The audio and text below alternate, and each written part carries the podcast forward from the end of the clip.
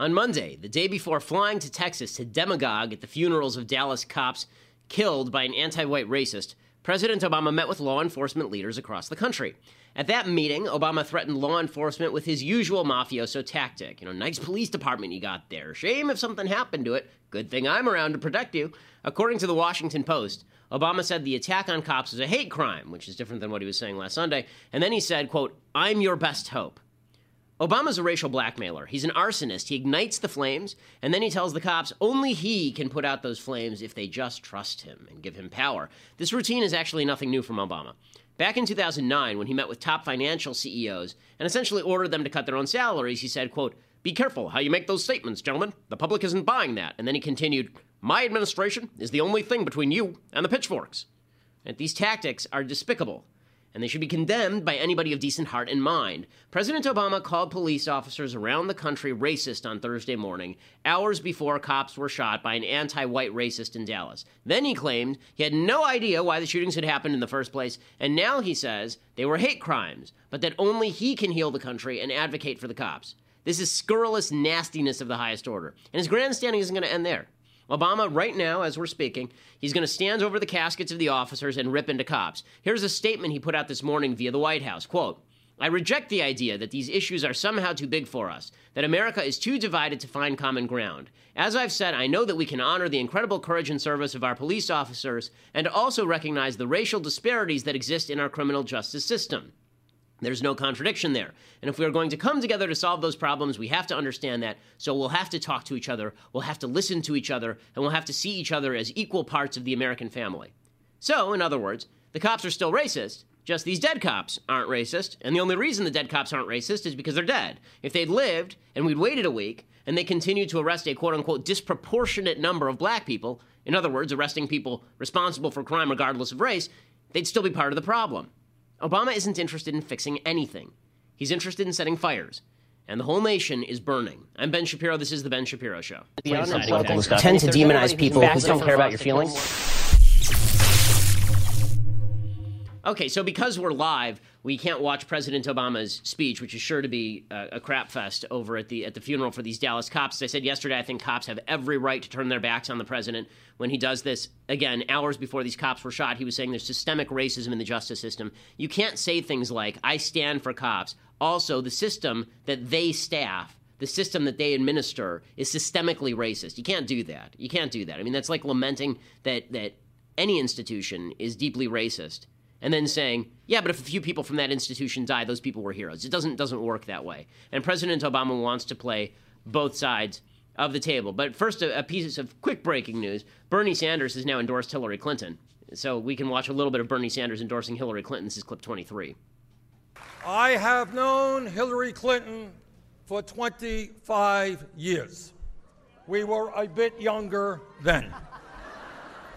I remember her as a great First Lady who broke precedent in terms of the role that a First Lady was supposed to play.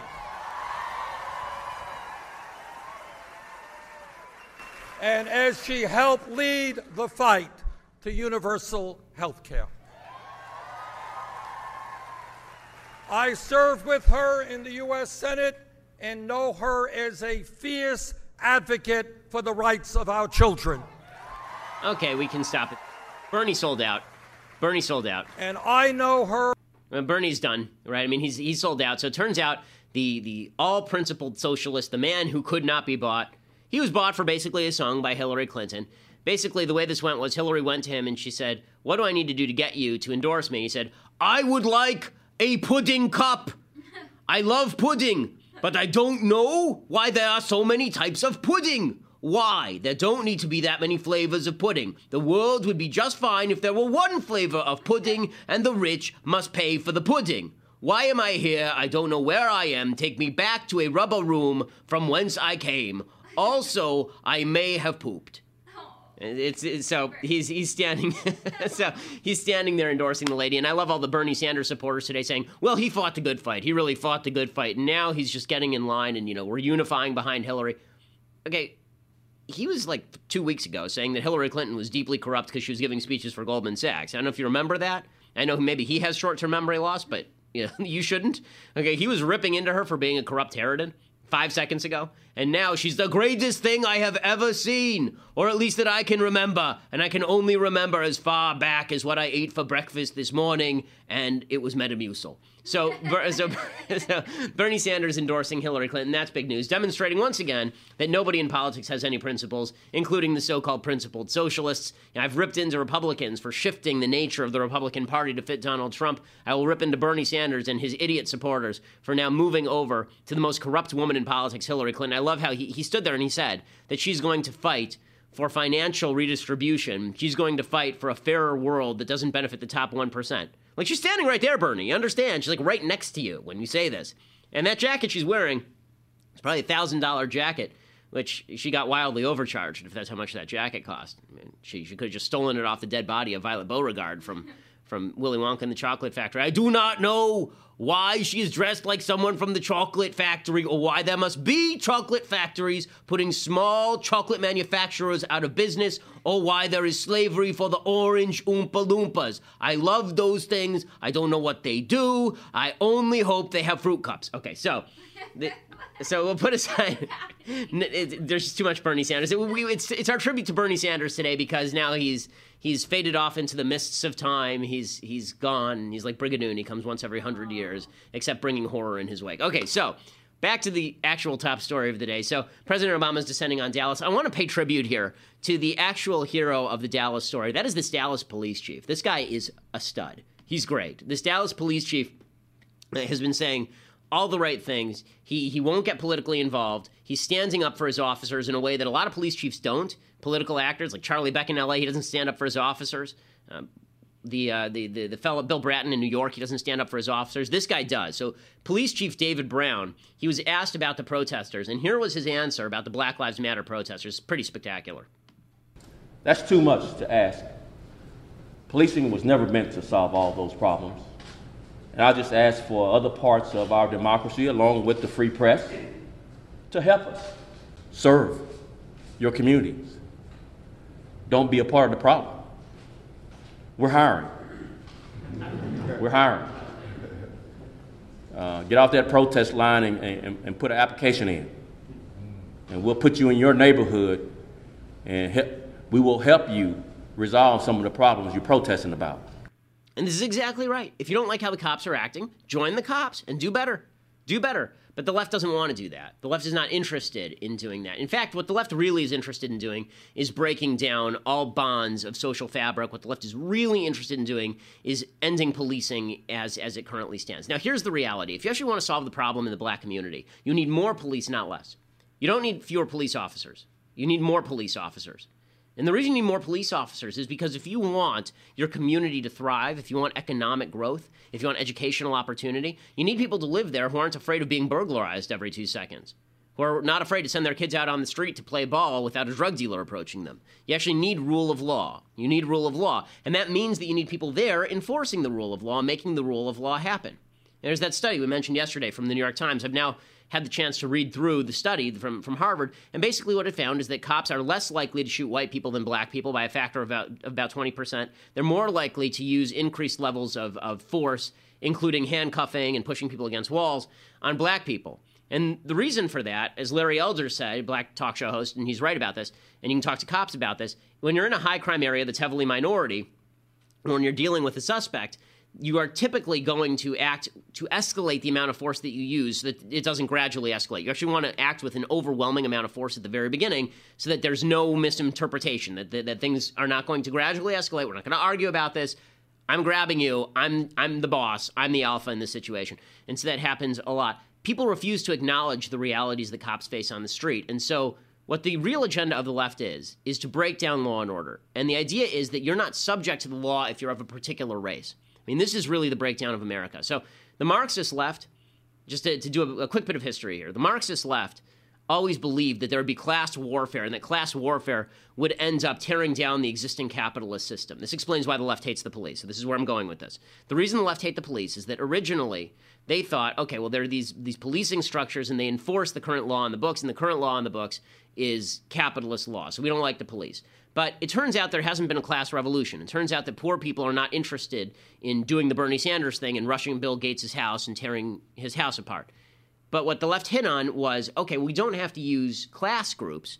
We can use racial groups for this instead. We can pit race against race. We can use natural tribalism to tear down the system. So we'll pit black people against white people. We'll pit black people against law enforcement. And we'll suggest the entire system has to be torn down around our ears, Samson like, in order to achieve uh, the, the, building of a new system. And this is what you're about to hear. So we're going to play through a lot of the audio that you've been hearing from a lot of the major media figures on the left, a lot of the Black Lives Matter people. The argument that they're basically making, their new argument, the one that they care about, is that the police ought not to be involved at all in policing minority communities. That's in essence that's what they want. When you ask what what does Black Lives Matter want, they don't want anything except for less cops because when they say they want less black people in prison, there's a very simple way to do that have less black people commit crimes. It's the easiest way to have less black people in prison. And when they say that they want less police brutality, there's an easier way to do that.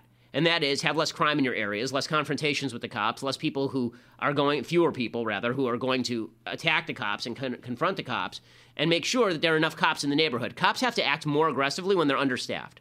Right? For, for in, in major cities, there's like one cop for every 200, 300 people.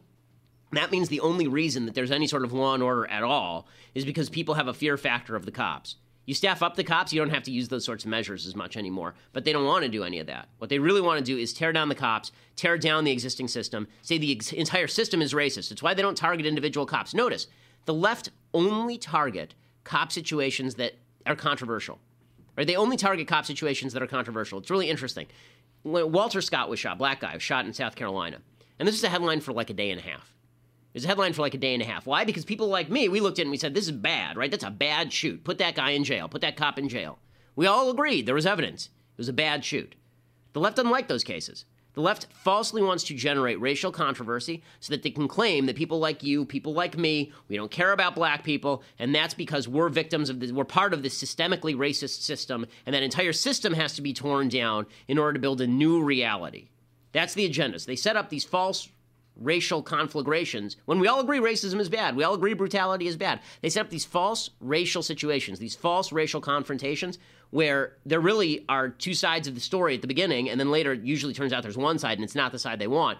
They pick those situations to, to focus in on because they need the controversy, because the controversy allows them to label the entire system racist. Because if they if they were to pick the, the ones that are non-controversial, it proves the system isn't racist, right? Walter Scott proved the system was not racist. We all condemned the, the, shooter in Walter Scott, the police officer in Walter Scott. Instead, they'll pick Michael Brown because then when we say, no, we need more evidence, they say, ah, you're racist. You're a racist. That's, that's what they're looking for. Okay, so Marc Lamont Hill is a professor at Morehouse University, historically black college. He's also a CNN contributor. Listen to what Marc Lamont Hill had to say about black people and racism. This is an amazing statement, what you're about to hear. Wow, there's so many things to say there. First of all, and by the way, Black Lives Matter and the movement for Black Lives this morning issued a pledge, which I actually tweeted out today, calling for justice, calling for peace, and calling for a togetherness at a moment where we're attempting to be divided. So I think it's really important. That. Uh, to say that the Black Lives Matter movement is racist is bizarre to me. Not just because black people don't have the institutional power to be racist or to deploy racism, mm-hmm. but because the movement is called for justice. Yeah. It's called for demilitarization. It's called for nonviolence. And because a few people enter that space and kind of colonize that space and do something other than what the movement is about doesn't mean the movement is wrong. In the same way that Tea Party movement called for fiscal responsibility. Mm. But there are racists at the rallies. I've been to some of the Tea Party rallies. There are racists there. But I wouldn't say the Tea Party is a racist movement as such. I would say that there are people we, we can, who invade it and divert the movement. So, so I've, I've actually agreed with the basic premise that you can't slur the entire Black Lives Matter movement with violence of some of the members. Right? I've said this on, on this show. But you'll notice he slides in a line there, and it just everybody sort of glosses over it. He slides in a line there where he says, Blacks are incapable of racism because they don't have power. Right? This is an insidious, insidious perspective. The idea is that you can only be labeled a racist if you have power. Now, number one, obviously, black people in America have an enormous amount of power. The president of the United States is black. The attorney general of the United States is black, right? This, the chief law enforcement officer of the United States and the commander in chief are both black. So the idea that blacks are completely de- deprived of power in the inner cities, in like Baltimore, the majority of the police force is black, the city council is black, the mayor is black, the police chief's black, the, the DA is black, right? So, so th- this idea that black people don't have power, number one, is not true. But number two, the idea that the color of your skin determines one, the amount of power that you have in American society, and two, that you are incapable of racism. This sets up a moral double standard that is impossible to overcome. I'll explain more about that if you go and you subscribe right now at Daily Wire. We're at we're at time we're at our 15 minute limit. Go to dailywire.com. You can check out the rest of the show. You can download it at iTunes or SoundCloud as well. And there's plenty more to talk about because we're going to go through all of the leftist perspectives on Dallas and why what they're really arguing for is the wholesale collapse of policing in the inner cities and really of, of Western society as a whole because it's predicated on notions the left doesn't like. We'll talk about all of that and uh, and stuff that I stuff that I like and stuff that I hate is going to be pretty epic today. So you're going to want to stick around for that. Okay, so before I go any further, I have to mention our friends at Ring.com. So I have gotten a free Ring device from people at, at Ring.com. This is the coolest device ever. So basically, the way that this works is you stick this near your door, and it it shows you the home entrance with a wide-angled HD video and it has a motion detector, so it immediately lights up as soon as somebody approaches. You can see who's at your front door, and then it shoots the video to your phone, to your computer, so you don't even have to be home to tell who's at your front door and who's messing around around your house, right? For me, that's great because I tend to be paranoid about home security because of what I do for a living. My wife tends to be paranoid about home security because she's paranoid about home security. Ring.com is fantastic, and the Ring is really great. It's so good that I actually went and, on my own volition, bought some, like I get stuff for free from them because they advertise with us. I actually went and I bought another device because I think they do such a good job. There's a home burglary uh, here in the United States every 13 seconds, and most happen in broad daylight. And there's usually a door knock. Usually somebody knocks on the door to see if somebody's home, and then they break in. That's that's usually how these things happen. The video doorbell stops burglaries before they happen because you can see and speak to anyone approaching your front door. So they don't have to know that you're not home, right? They approach, your phone rings, you pick up, and you say, "Hey, yeah, what are you doing at the front door?" And then they say, "Okay, well the house is occupied. I'm not going to go in there and rob it." So the kit, they have this thing called the Ring of Security kit that they're selling now. It's a Ring video doorbell for the front door and a Ring stick-up cam and the wireless weatherproof HD camera to keep an eye on other parts of your property as well. And so as I say, it's already helping me, it's already helping my family. I think you should grab one of these too. If you want the lowest price anywhere, you go to ring.com slash Ben. That's ring.com slash Ben and join the hundreds of thousands of people, including me, who now protect their home with Ring. And if you go there, by the way, you get $50 off. So ring.com slash Ben. That's a pretty good deal because it isn't that expensive to start. Ring.com slash Ben. Okay. So you've got Marc Lamont Hill saying black people are incapable of racism. They're just not capable of racism. What the left is doing here is they are mashing up the two things I talked about a Marxist view of the universe and a racial view of the universe, right? They're mashing the two up. So Marxism is all about the idea that there's the powerful in society and the powerless, and the powerless are incapable of sin. It's only the powerful who are capable of sin because they're the ones who are who are in power, right? And so we have to overthrow them in order to come to this beautiful new universe where everyone shares the power equally. And they're mashing that up with the race issue. So they're saying the powerless are the black people. The black people, therefore, are incapable of sin. They're incapable of racism. And so we can never accuse them of being racist. We can never hold them to an equal standard. Now, this is really nefarious. The fact is that polls show that a plurality of black people think blacks are the most racist group in America. A plurality of black people. More black people think that blacks are a majority racist group than think that white people are a majority racist group in the United States. It's a Rasmussen poll from 2013. So the idea that black people can't be racist, look, it's obviously untrue. We just had a black racist murder six, uh, five cops in, in Dallas and wound another and wound another and wound another six. Right. So the idea that there are no black racist people is insane. But this is a way of avoiding the argument entirely. Now we don't have to argue on similar terms. This is identity politics at its finest, because I hold the principle racism is bad.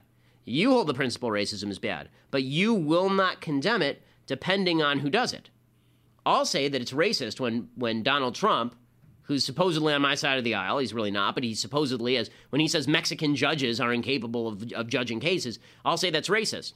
But you're saying, Marc Lamont Hill, that when somebody's on your side, as a black guy on your side, he's incapable of racism because black people don't hold power. That's such a nasty point of view. Sin affects all of us equally. We're all equally capable of sin the poor and the rich. Everyone is equally capable of sin. The minute you say people are not capable of sin because of the amount of power that they wield in a society, or more, or even worse, because of the color of their skin, that we can't hold people accountable for their individual sins, this is how you end up with evil really thriving. really thriving in a major way. Because now you're standing up for the group over the individual. You're now standing up for color of skin over individual responsibility. That's nasty stuff. Right? I mean, that's honestly, like you take that to its logical extreme, and that's Aryan people are incapable of committing sins. It's the underclass that's committing all the sins. And so if Aryan people kill people in the underclass, they kill the, the, the subhumans, then that's okay because Aryans are Aryans and they're not they don't hold the real power. The Jews hold the real power. Right? I mean, this is that's you get into really nasty territory. The minute you say that one particular group is not capable of a sin because of who they are, not because of what they do, really, really ugly stuff. But all of this, as I say, is cover for another agenda. So Melina Abdullah who's apparently one of my favorite people. She said, I'm a member of the KKK, which is weird to me because last I checked, they ain't big on the Jews. But Melina Abdullah, she, a uh, professor at Cal State LA, she was one of the people who was ginning up uh, all of the riots when I when I was there, and then she and her her university were talking about how I never should have been allowed to come. Melina Abdullah uh, was was on the TVs, and she was talking about the police, and listen to how she talks about the cops. Last week, four black men were killed at the hands of the police. We know about Alton Sterling and Philando Castile because we have really good video, but there was also a murder in New York. There was another murder in Houston, all in the span of one week. So the black community is been is and has been under the assault, under kind of the occupation of police who are operating as an occupying force rather than a force that is supposed to protect and serve all of the people. Okay, so it's an occupying force now. It's an occupying force, as opposed to they're actually policing crime. Now, if you talk to law abiding members of the black community, they'll tell you we need more cops here. We need more cops here. But it's an occupying force. And, you know, that sort of language is dangerous because once you start saying that somebody's an occupying force, this is the same sort of language Palestinians use about Jews. They're occupiers. The only way to expel the occupiers, if it comes to violence, then it comes to violence. I mean, it's, it's really dicey language that she's using here. And she, when, when she said, it, what's amazing, you'll notice, she says that four black men were killed by the cops last week, right? Four black. You only heard two, right? The two are the, ones that are national. The Philando Castile shooting in Minnesota and the Alton Sterling shooting in Louisiana. By the way, they're now claiming in the Alton Sterling shooting that his, the butt of his gun was visible outside his pocket and he was reaching for it. So that may have been a good shoot. Philando Castile, we still don't know the circumstances. We just saw the aftermath. But she says four were killed. You haven't heard of the other two. Why haven't you heard of the other two? Because my understanding is in the other two, these people, in one case, a guy broke into the house of a, of a cop and the cop shot him. And in the other case, the guy pulled the gun on a cop and the cop shot him. But she's lumping this all together. So anytime a black person gets killed by the cops, again, this is the same ideology as Marc Lamont Hill. Black people can't be sinning because they're powerless. Right? It can't be that they're confronting cops and doing bad things. They can't be committing crimes because they're powerless. And once you've exempted people from the normal rules of human society and behavior, you shouldn't be surprised when people don't abide by the rules of normal human society and behavior.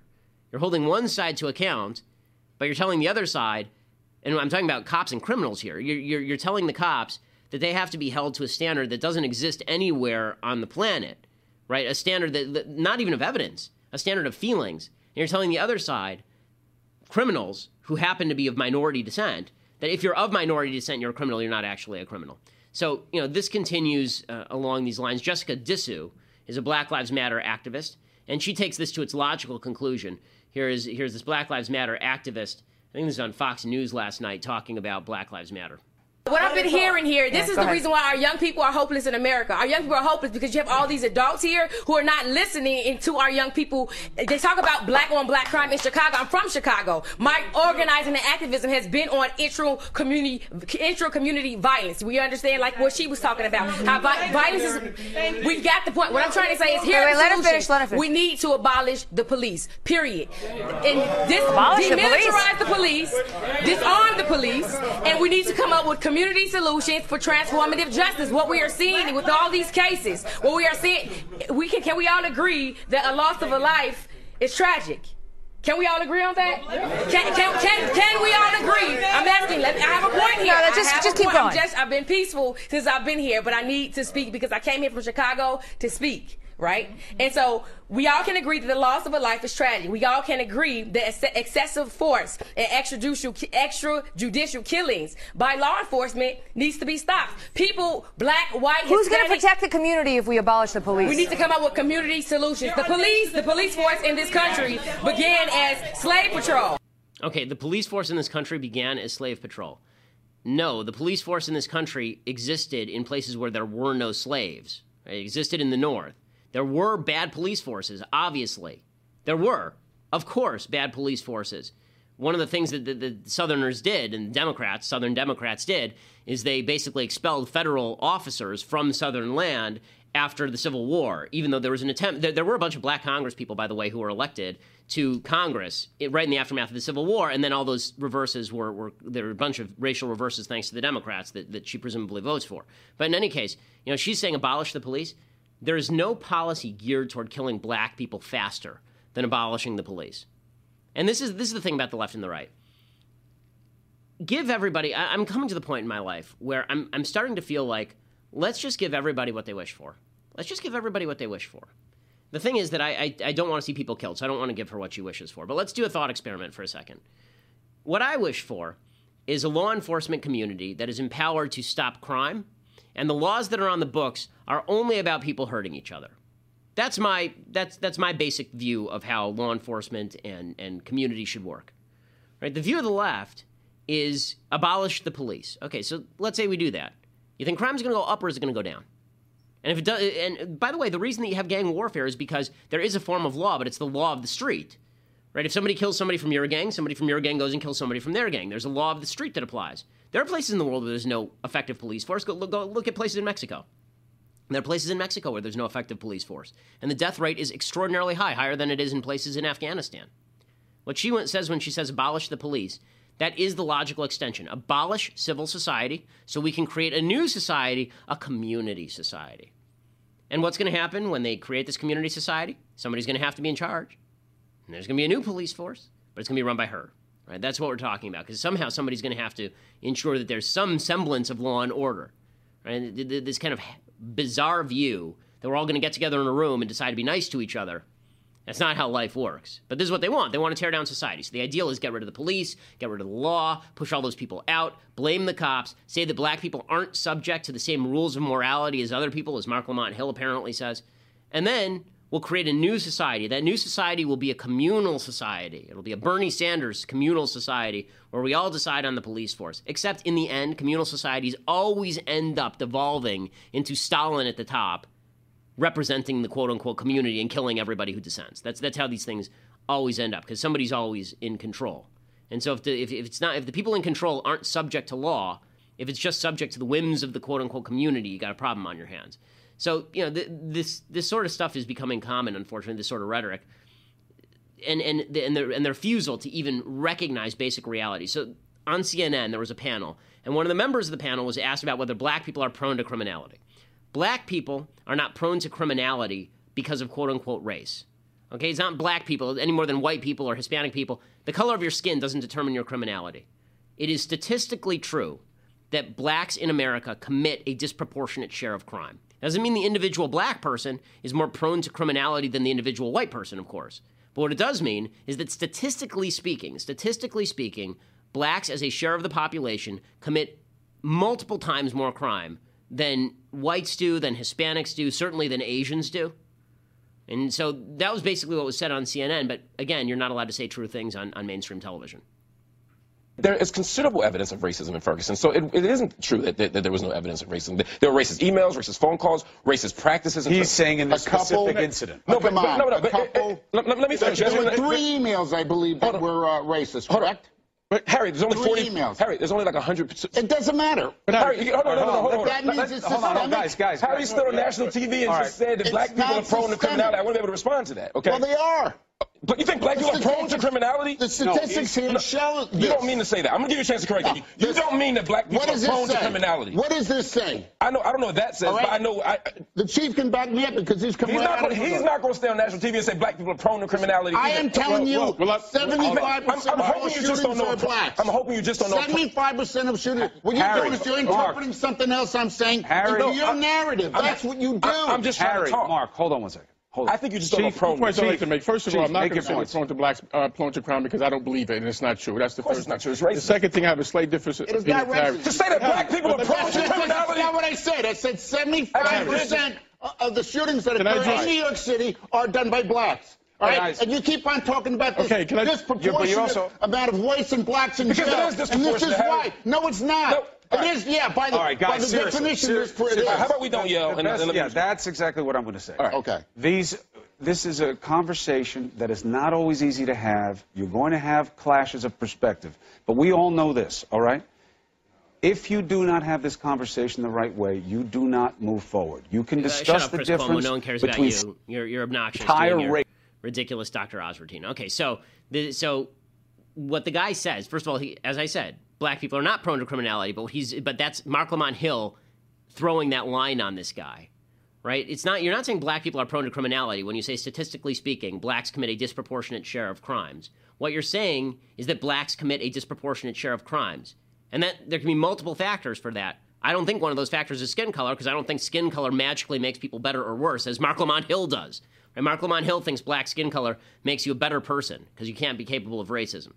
And it, it continues along. Michael Eric Dyson is a professor at Georgetown. It's amazing. You have to be a professor at a major university to be as stupid as some of these people. Michael Eric Dyson is on CNN, and he says that Obama is going to visit Dallas to speak. He's doing it probably right now, speaking about the cops. And here's what he says about Barack Obama visiting. Well, I would have preferred him go to Louisiana, then on to Minnesota, then end in Dallas, because he could truly bring, as uh, Professor Brinkley talked about it, healing to the nation. He's got to acknowledge the lethal and ferocious assault upon that police department there in Dallas, and he's got to acknowledge the lethal and ferocious assault upon black men's and women's lives in America, and he's got to acknowledge both at the same time. And Can he can stop do right that there? By stop right there. Notice the moral equivalence that Michael Eric Dyson is drawing there. The lethal and ferocious assault on the police force is the same as the lethal and ferocious assault on black people. In Dallas, a black man who hated white cops went with purpose, malice aforethought, and shot and murdered parents of children, women, men, cops, shot them, killed them, knowing what he was doing. They didn't do anything. He is now equating the shootings of black people in the United States by the cops with that sort of purposeful malice aforethought. Okay, that's insane. That's insane. This is a country of 40 million black people, 40 million black people. You know how many quote unquote unarmed black people were shot in the United States last year? 36. 36. And a huge number of those were people who attacked cops and tried to take guns off the cops or, or resisted arrest. I mean, or, or did something dangerous. The number of unarmed black people who were wrongfully shot in the United States is in single digits. And he's equating that, he's equating that to these people going out and this guy going out and shooting cops purposefully. You're ascribing that sort of KKK racism to the cops, and then you expect the cops to police communities and do their jobs? You expect this country to hold together when you're accusing its law enforcement community of this nonsense? And th- this sort of stuff is, is really despicable, really despicable. But again, when you're when you're brought up in the notion that American society is inherently racist, when you believe Barack Obama's sick routine, that DNN is part that, that that racism is part of our DNA, not that racism is part of our history and we fought hard to overcome it, but that it's part of our DNA, it's unalterable. We can't change it in any real way. And that it's systemic, that it's deep rooted and deep seated and it's not going away. Right? We've gotten better, but we're not, but we always have 10% more to go. When you believe that, you end up in this perverse situation where the only real solution, if you believe that, the only real solution is the solution to disband the cops, right? If the police are the KKK, the only solution is to disband the police. You end up back where the where the crazy lady said we should end up, right? No cops anywhere, and that again does not help black people. And all other solutions have been ruled off the table by the left. So Whoopi Goldberg, with her with her incredible level of personal genius, Whoopi Goldberg was talking yesterday about raising children. So one of the things people say is one of the reasons for a disproportionate crime rate in the black community is because there's single there's single mothers in the black community who are incapable of raising young boys because there's no fathers in the black community because there's a culture that disdains education in parts of the black community because there's a culture of, of, of gang violence and crime that people grow up in there's a culture of government dependency that it's very difficult to overcome and so Whoopi Goldberg says, no, no, we can't talk about any of those things. We only have to. The, the real reason for disparity in America must be racism. It can't be any of these other factors that, by the way, ap- apply exactly the same to white people who grow up in single mother homes and are parts of gangs. There are poor white people in America, too, lots of them. More poor white people in America than poor black people in America. By a long shot, actually. But Whoopi Goldberg says we can't talk about any of those other issues. Or, guess what? You're a racist. Here we go. Don't tell us how to raise our children. So telling us, particularly black folks and particularly black parents, that we need to teach our children better because they're uh, they're probably going to be killed by each other is not the way to do this because we already know what we need to say to our children. This has been going on a very long time, but it doesn't help if you stir the pot, Rudy. Well, he's not the See? only one. No, I, I, he's not the people only one, but but but he's the one I'm talking to Yeah. now. Yeah. Along with uh, Mr. Bratton, you know, to tell us to take a, a page out of the N NAA NAACP's playbook is kind of it's kind of not the thing you want to say. I would say you first. None of the people who were shot, not the police officers, not the people who were shot over the weekend, none of them were disrespecting the police. That, so telling us to be nicer, to be quieter, is not going to work. You first, I say. Be respectful. Understand why people are upset. Okay, do, don't be n- nicer to the cops isn't going to work. It isn't. Alton Sterling physically resisted the cops in Louisiana. That's on the tape, right? The, the idea that the, and, and the idea that if you don't want to, ha- I don't understand why this is even mildly controversial. If you don't want run-ins with cops, be in a place where there are less crimes. This is just basic common sense. But the idea that we can't tell again that only one, when they say they want a conversation, the left, when the when the racial left says they want a conversation, what they really want is a monologue. They want to yell at you and they want their feelings legitimized. You know, when I talk to my wife, we'll have conversations where she's upset sometimes, and we have a rule in these conversations, which, by the way, you should apply to your relationships and marriage. It's, it's a very useful rule. Men have a tendency to listen to what their wives are saying and then say, okay, let's solve the problem. Because men by nature tend to be problem solvers. Let me grab a hammer and, and drive a nail. Like let me let me do something to fix this.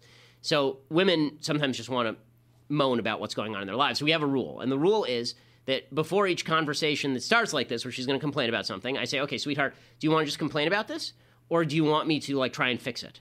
Because if I try to fix it, then sometimes you get upset, right? Because you just want me to hear what you're saying. You just want me to hear your feelings what we're talking about racially, I think one of the biggest disconnects here is that the left pretend that they want solutions and they don't. They just want to complain about the problem because they gain votes and they gain credibility, and it's not politically dangerous to talk about solutions. Talking about solutions is politically dangerous because those solutions are almost always politically unpalatable. Solutions like get married before you have children, solutions like raise your children not to join gangs and become involved in criminal activity, solutions like there need to be more cops in your community, not fewer cops in your community to enforce the law, solutions like your community has to cooperate with the cops to turn in criminals rather than protecting criminals because they happen to be members of your family or people that you know. Right? These are actual solutions that would solve the problem, but those solutions are all politically unpalatable. So instead, what you'll get is politicians and commentators and everybody just saying all the feelings have to be looked at, all the feelings have to be just spilled out onto the table. And I say, okay, well, but those feelings are actually an obstacle to the solution because not all feelings are justified. Because when you say that you hate the cops or when you say that the cops are all racist, you're actually creating an obstacle now. Because if, if you say all cops are racist, and I say the solution is more cops in your community, and you don't have any evidence to say they're racist, you just feel that way, we can't come to a conclusion because according to you, I'm now saying there should be more racists in your community. Not all feelings are justified. Do you want a solution or do you want to bitch about the problem? Do you want a solution or do you want to or do you want to just complain? Do you want to just talk about how America's racist? And I have a feeling that most people in America who are part of this debate just want to talk about how America's racist or gain moral credibility points like Newt Gingrich and Marco Rubio for saying America's racist. Ooh, now they understand the black man in America because they've said that. Well, it's not a matter of black and white, it's a matter of right and wrong. You know, why is it that, that criminality, excessive force, wrong killings, why shouldn't we have the same standard for, for everybody on this stuff? And the answer is because the left doesn't want the same standard for everybody. They're using race as a club to tear down the system. They couldn't use class, so now they're going to use race as a club to tear down the system. That's what Marc Lamont Hill is doing. That's what Melina Abdul is doing. That's what Michael Eric Dyson is doing. That's what Whoopi Goldberg is doing, even though she does, she's not smart enough to acknowledge that's what she's doing, but that's what she's doing. Okay. So meanwhile, there's still a presidential race on. There's a new poll out today, and Republicans are all hot and bothered over this thing. They're saying that it's it's amazing. Look at this. Donald Trump is only down three points. There's another way to read that poll. Okay? In the last four weeks, we have had the biggest single terror attack since 9 11 on American soil. We've had an anti cop massacre in Dallas, to which Hillary Clinton responded wrongly. We've had Brexit, right? The British leaving the EU. And we've had Hillary Clinton being specifically called out for criminal conduct by the FBI. And Donald Trump is still down three. Could you possibly have a better news cycle for Donald Trump and he's still down three? Now, I don't know what you people expect, gang. I, I don't know what, if you expect him to just leap to the moon at some point. But when all of the all of the factual scenarios tend when when the news cycle tends to break politically in your favor, forget about good or bad. A lot of terrible things are happening, obviously. But when the news cycle breaks in your favor and you can't make real hay out of it, when your deficit goes from six points to three, Mitt Romney would have been up at ten by this point. Ten, okay, not three, ten. It would be a disaster for the Democrats by this point, but it isn't because we have an incompetent candidate that said, it's time for a little bit. You know, we haven't done it in a, in a, few days because all the news has been very serious, but it's time for a little bit of good Trump, bad Trump. So we'll start with good Trump. So Donald Trump on this particular police issue has actually been quite good. He's been very, very good on this issue, uh, as good as Donald Trump is capable of being without hurting his brain. So Donald Trump was talking about law and order. He says, I'm the law and order candidate. By the way, I've been saying, I personally have been saying for literally years that if Republicans want to win in blue states, they need to start talking about crime. Rudy Giuliani is mayor of New York City because of crime. Richard Riordan was mayor of Los Angeles because of crime rates. Ronald Reagan in 1980, people ignore this, one of the reasons he became president was to fight national crime. So Trump is doing that now. Smart. So here is Donald Trump talking about how he's the law and order candidate. I am the law and order candidate.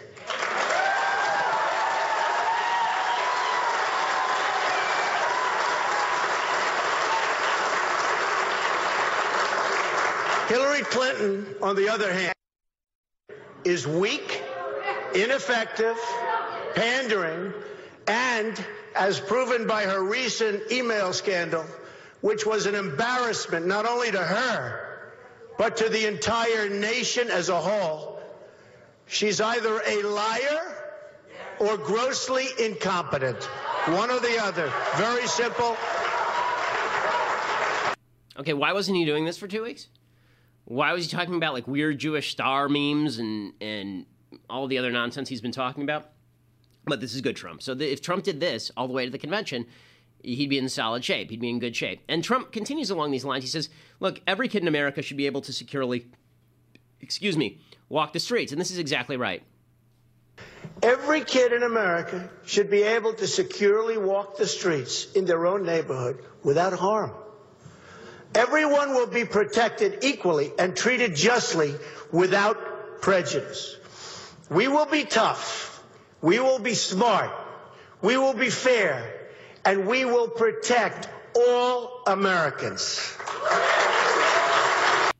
Okay, that's good stuff. That's good stuff. And Hillary Clinton doesn't say that stuff. She just says white people need to be more considerate. White people. So a black guy shoots 11 cops, and the problem is white people. Obviously, clearly. And then it was time for a little bit of, you guessed it, bad Trump because it's a day ending in Y. So here's Donald Trump explaining what he's going to do at the Republican National Convention. And that is he's going to be Donald Trump. The big question is with the Republican National Convention coming up, am I going to use a teleprompter or not? Mm. And I don't know if it's ever been done without essentially a teleprompter. Is, is that a game time decision? No, I would say I'll make a decision at some time, maybe a week before. But yeah. uh, I'd love to do it actually without a teleprompter. Oh boy. and Donald Trump without a teleprompter at the Republican National Convention. I mean, why doesn't he just pour gasoline on himself and set himself on fire right now? Like, just finish it. I mean, this is like, this is, that is crazy talk. That's crazy talk. So you wonder why people are a little nervous about Donald Trump? There, right there. That's the reason people are a little nervous about Donald Trump. Okay, time for some things I like and then some things that I hate. So, things that we're doing surprise endings this week. So, um, because I'm hoping for a surprise ending at the convention, but I'm going to be sadly disappointed. So, surprise ending this week. So, Planet of the Apes. Everybody knows the surprise ending at the end of Planet of the Apes, the original Planet of the Apes. If you don't, it's because you're culturally illiterate. But I'll assume you are for purposes of this particular this particular segment. Planet of the Apes is actually a really good movie. The original, written by Rod Serling, the guy behind Twilight Zone. The concept is great. The script is terrific. Uh, the music is phenomenal. Jerry Goldsmith wrote the score to this film, and he wrote it in Arnold Schoenberg's 12 tone style. The way that 12 tone works, basically, is that if you use, there are 12 tones in a scale, including the half steps. If you use any tone in the 12 tones, you now have to use the other 11 before you can go back to the original tone. Right? This entire score is written in Schoenberg 12 tone style, and it gives it a really weird, creepy feel. The score is brilliant. It's brilliant, and and the movie itself is really compelling, and it, it's a very it's a very good movie. And the ending is, of course, blah. I mean, the, the the first time I saw this, I was probably I don't know eight or nine. The first time I saw this, I was just jaw on the floor. The ending to this film. Okay, so here's the the preview for those who have never seen the original Planet of the Apes.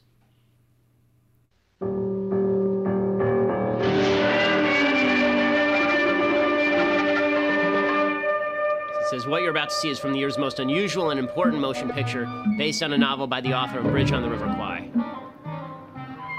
Discover Planet of the Apes.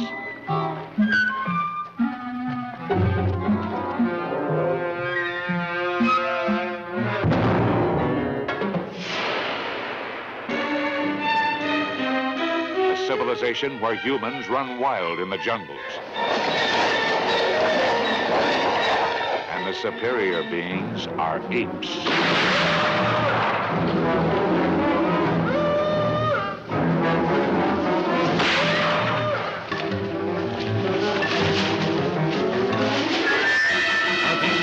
So we can stop it there.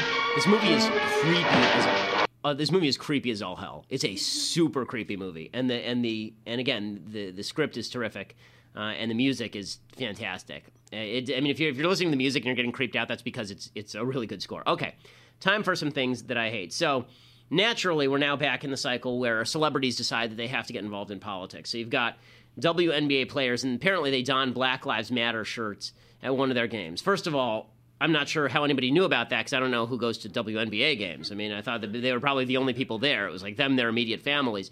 Um, but apparently there were some cops there, and the cops walked out, which they should because the slander of Black Lives Matter is the implication. The implication. It's so stupid. It's such a dumb conversation. People say Black Lives Matter isn't racist. Okay, it's not racist to just say Black Lives Matter because Black Lives Matter, Brown Lives Matter, White Lives Matter. Duh. What's racist is the implication that there are a bunch of people out here like me who think black lives don't matter. Of course, black lives matter. It's like saying that there's no sky is blue movement. There's no white lives matter movement. Right? But th- for the same reason that if we made a shirt that said babies' lives matter, the pro choice movement would fully understand that we're ripping on abortion. When you say black lives matter, what they're saying really is that cops don't think black lives matter. That's really what they're saying there. And so the cops walked out, and it- it's just. I don't understand why every aspect of American life has to be filled with politics. And this is coming from somebody who's obsessed with politics. Okay, finally, the last thing I hate for the day. So this this this idiot 14 year old kid, and th- this kid is you know th- there there's this whole group of people on the left who indoctrinate their children and then celebrate when their kids preach back to them all the things that they've taught to them. So there's this 14 year old kid named Royce Mann.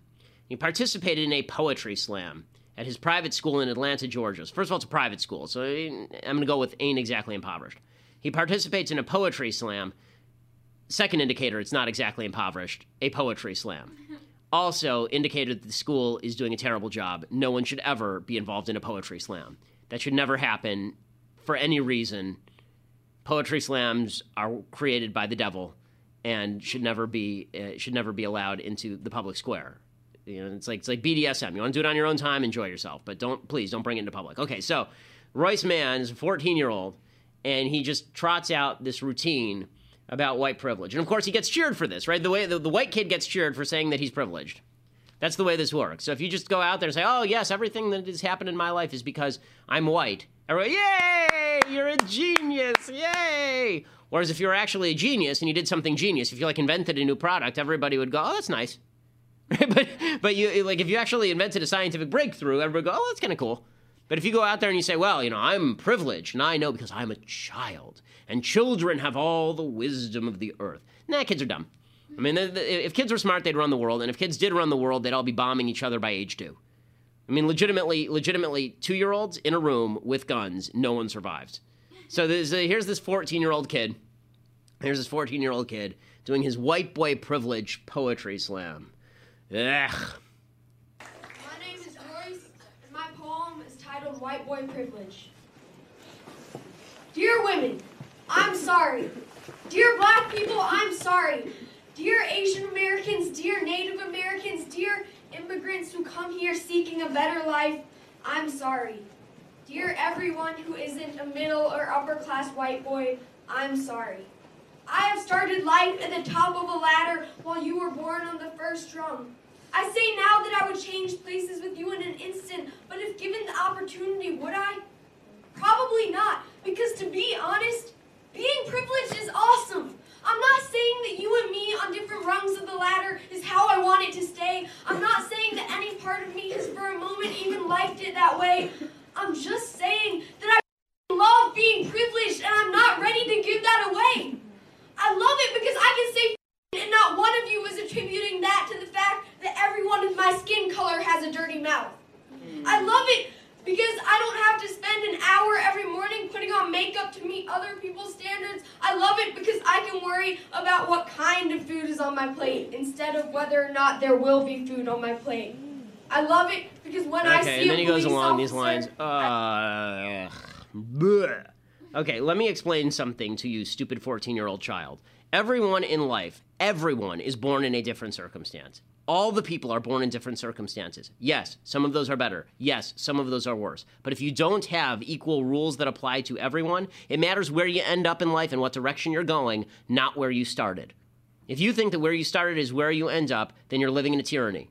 If you think that where you started should not determine where you end up, then you're in favor of freedom and you should get out of the way instead of just wandering around talking about how privilege is an unalterable an unalterable lack of privilege is an unalterable burden that you have to that you can't overcome. You're just stuck. No matter if, if you're born without privilege, then you're just stuck. Of course, people are born with different privileges. They're born with two parents instead of one parent. They're born rich instead of poor. They're born smart instead of stupid. Like this happens. That doesn't mean that the solution to that is to simply apologize for your privilege and then suggest that that privilege is unalterable and you're stuck where you are. Again, that's part of the whole tear down the entire system routine. Because if you're stuck where you are, that's unfair. We have to tear down the entire system. And by the way, I don't attribute the the, the kid saying the F word to the fact that he has uh, that, that he's white. I don't attribute black people saying the F word to the fact that they're black. I attribute people who are 14 years old saying the F word to the fact that they have crappy parents. That's what I attribute that to.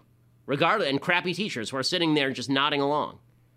It's a, how about again equal standards applied to everyone. That doesn't mean we all finish up in the same place. It doesn't even mean that we all have equal opportunity, so to speak, because the fact is that we don't. I don't have an equal opportunity to play in the NBA. Number one, I have no outside jump shot. Number two, I can't exactly post up. I'm 5'9. Right? So, but that doesn't mean that the rules don't apply to everyone equally. And what you make of those rules is up to you. It's your job to make sure that you succeed in life. It's, it's the government's job to make sure that everyone else gets out of your way. It's not the government's job to correct what Thomas Sowell calls cosmic imbalances. is that there's no quest for cosmic justice inherent in life. And sitting there complaining about how you're born, welcome to Earth. Welcome to Earth. Nobody, nobody, nobody begged to be born. We none of us had a choice in that, and nobody begs to die, or very few people do. We don't have a choice in that either. What we do between those two points, that's up to you in a free society. And you should aim for the kind of society where that is up to you, not the kind of society where your circumstances is changed by outside forces beyond your control, or where you get to victimize your neighbor in order to change your own circumstance. We'll talk more about that. I'm sure we'll talk about President Obama's address. He's speaking right now about the Dallas cops. I'll give you the update on that tomorrow. There's plenty more to talk about. Um, plus, I think that we're going to switch it around. I think we're going to do the mailbag on. We'll keep doing mailbag on Thursdays. I think we'll do Bible verse on Wednesdays, so we separate it a little bit. So tomorrow we'll do some some Bible talk, uh, if that's if that's your thing. I'm Ben Shapiro. This is the Ben Shapiro Show.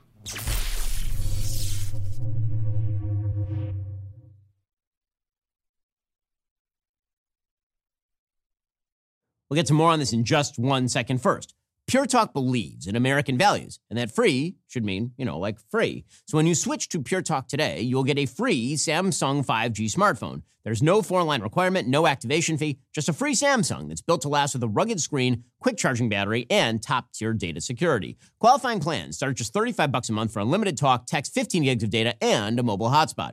Pure Talk gives you phenomenal coverage on America's most dependable 5G network. It's the same coverage you know and love, but for half the price of the other guys. The average family saves almost $1,000 a year. So, I challenge you to choose a company that actually doesn't hate your guts and shares your values. Let Pure Talk's expert U.S. customer service team help you make the switch today. Go to puretalk.com slash Shapiro to claim your eligibility for your free brand new Samsung 5G smartphone and start saving on wireless today. Again, go to puretalk.com slash Shapiro to switch to my cell phone company. I've been using them for years. They're fantastic. You'll love them as well. Go to puretalk.com slash Shapiro and claim your eligibility on that free brand new Samsung 5G smartphone. Start saving.